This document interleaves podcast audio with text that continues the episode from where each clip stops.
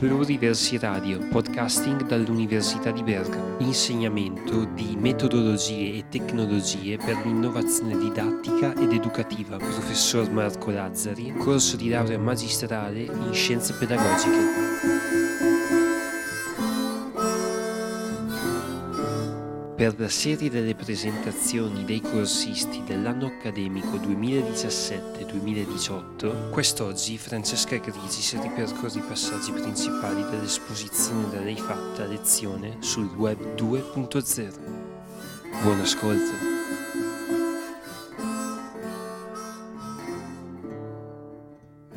Ciao a tutti, sono Francesca Rigis. Nella mia presentazione ho deciso di trattare del Web 2.0. Sono partita spiegando che cos'è il web. Esso è un sistema di interconnessione tra documenti basato sull'infrastruttura di Internet, il quale permette l'accesso a tutta l'informazione disponibile su più computer collegati in rete. Il web è stato creato nel 1989 dal ricercatore T. Berners-Lee e dal suo gruppo al CERN di Ginevra. La modalità con cui si accede ai documenti presenti nel web è del tipo client-server, per cui vi è l'elaboratore che è costituito dal client, cioè l'utente, che effettua le richieste, mentre l'elaboratore sul quale sono depositate le informazioni e che quindi dà delle risposte alle richieste del client ha il ruolo di server. Ciò avviene grazie alla presenza dei browsers come Google Chrome o Internet Explorer, nonché dei programmi programmi che permettono la visualizzazione del documento richiesto. Spesso siamo soliti nell'opinione pubblica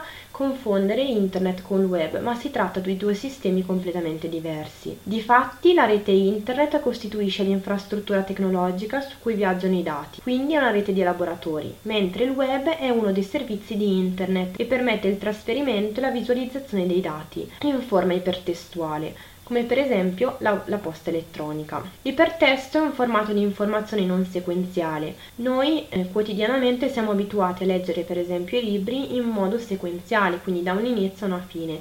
Invece sul mondo del web possiamo cliccare su una parola, su un'espressione veniamo rimandati ad altre parti del testo oppure ad altre pagine web o addirittura ad altri siti web. Tutto ciò secondo le nostre esigenze, quindi a seconda di dove noi clicchiamo e vogliamo navigare. Tutto ciò avviene tramite la presenza di iperlink o semplicemente link. Le pagine web sono documenti raggruppati in siti web e contengono elementi testuali e multimediali. Successivamente sono passata a parlare del web 2.0 eh, esso nasce nel 2004 per opera di Timo Morelli con la finalità di rilanciare i libri e convegni dedicati all'informatica ed internet. Orelli indicò l'uso del web come piattaforma. In questa fase tutto ciò che era considerato vecchio veniva catalogato come web 1.0, mentre qualsiasi novità rientrava nel web 2.0. La fase web 2.0 è caratterizzata da un aumento dell'interazione tra sito e utente per cui spesso i fruitori di questi contenuti diventano anche essi stessi autori, come per esempio avviene nelle, per le chat, per i blog, per i forum. Sono poi passata ad analizzare alcuni sistemi del web 2.0,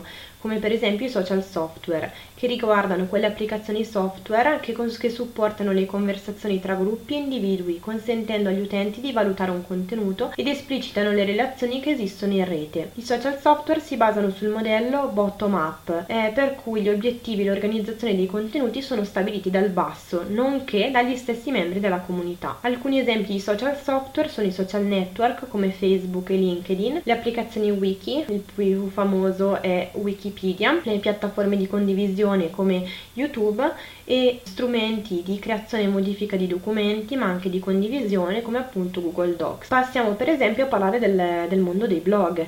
Il blog, il cui termine deriva da web log, costituisce una sorta di diario virtuale basato su un sistema 1, cioè il blogger, a molti, quindi un pubblico esteso è possibile scrivere sul blog degli articoli di proprio interesse ed etichettare ogni articolo con alcune parole chiave descrittive. Si parla di tag. I blog si organizzano secondo una struttura piramidale, come sostiene Fabio Metitieri nel suo libro Il grande inganno del web 2.0, quelli più in basso sono i blog meno importanti, basati su temi autobiografici. Man mano invece che si procede verso l'alto, gli argomenti si specializzano fino ad arrivare ai VIB, cioè i veri important blogger. Un altro servizio del web 2.0 è il podcasting, che riguarda la diffusione mater- di materiali audio e video con scaricamento automatico tramite degli aggregatori, per cui vi è un utente che sottoscrive una sorta di abbonamento con un sito o un blog e poi esegue la configurazione, per esempio stabilisce la frequenza con la, la quale vengono verificati gli aggiornamenti. Sono poi passata a parlare delle altre applicazioni del web 2.0 come appunto le applicazioni wiki, concludendo poi con le caratteristiche del web 2.0 come la facilità d'uso e la dimensione espressiva, nel senso che grazie al web 2.0 l'utente può esprimersi e generare nuovi contenuti. Si parla di UGC, cioè User Generated Content,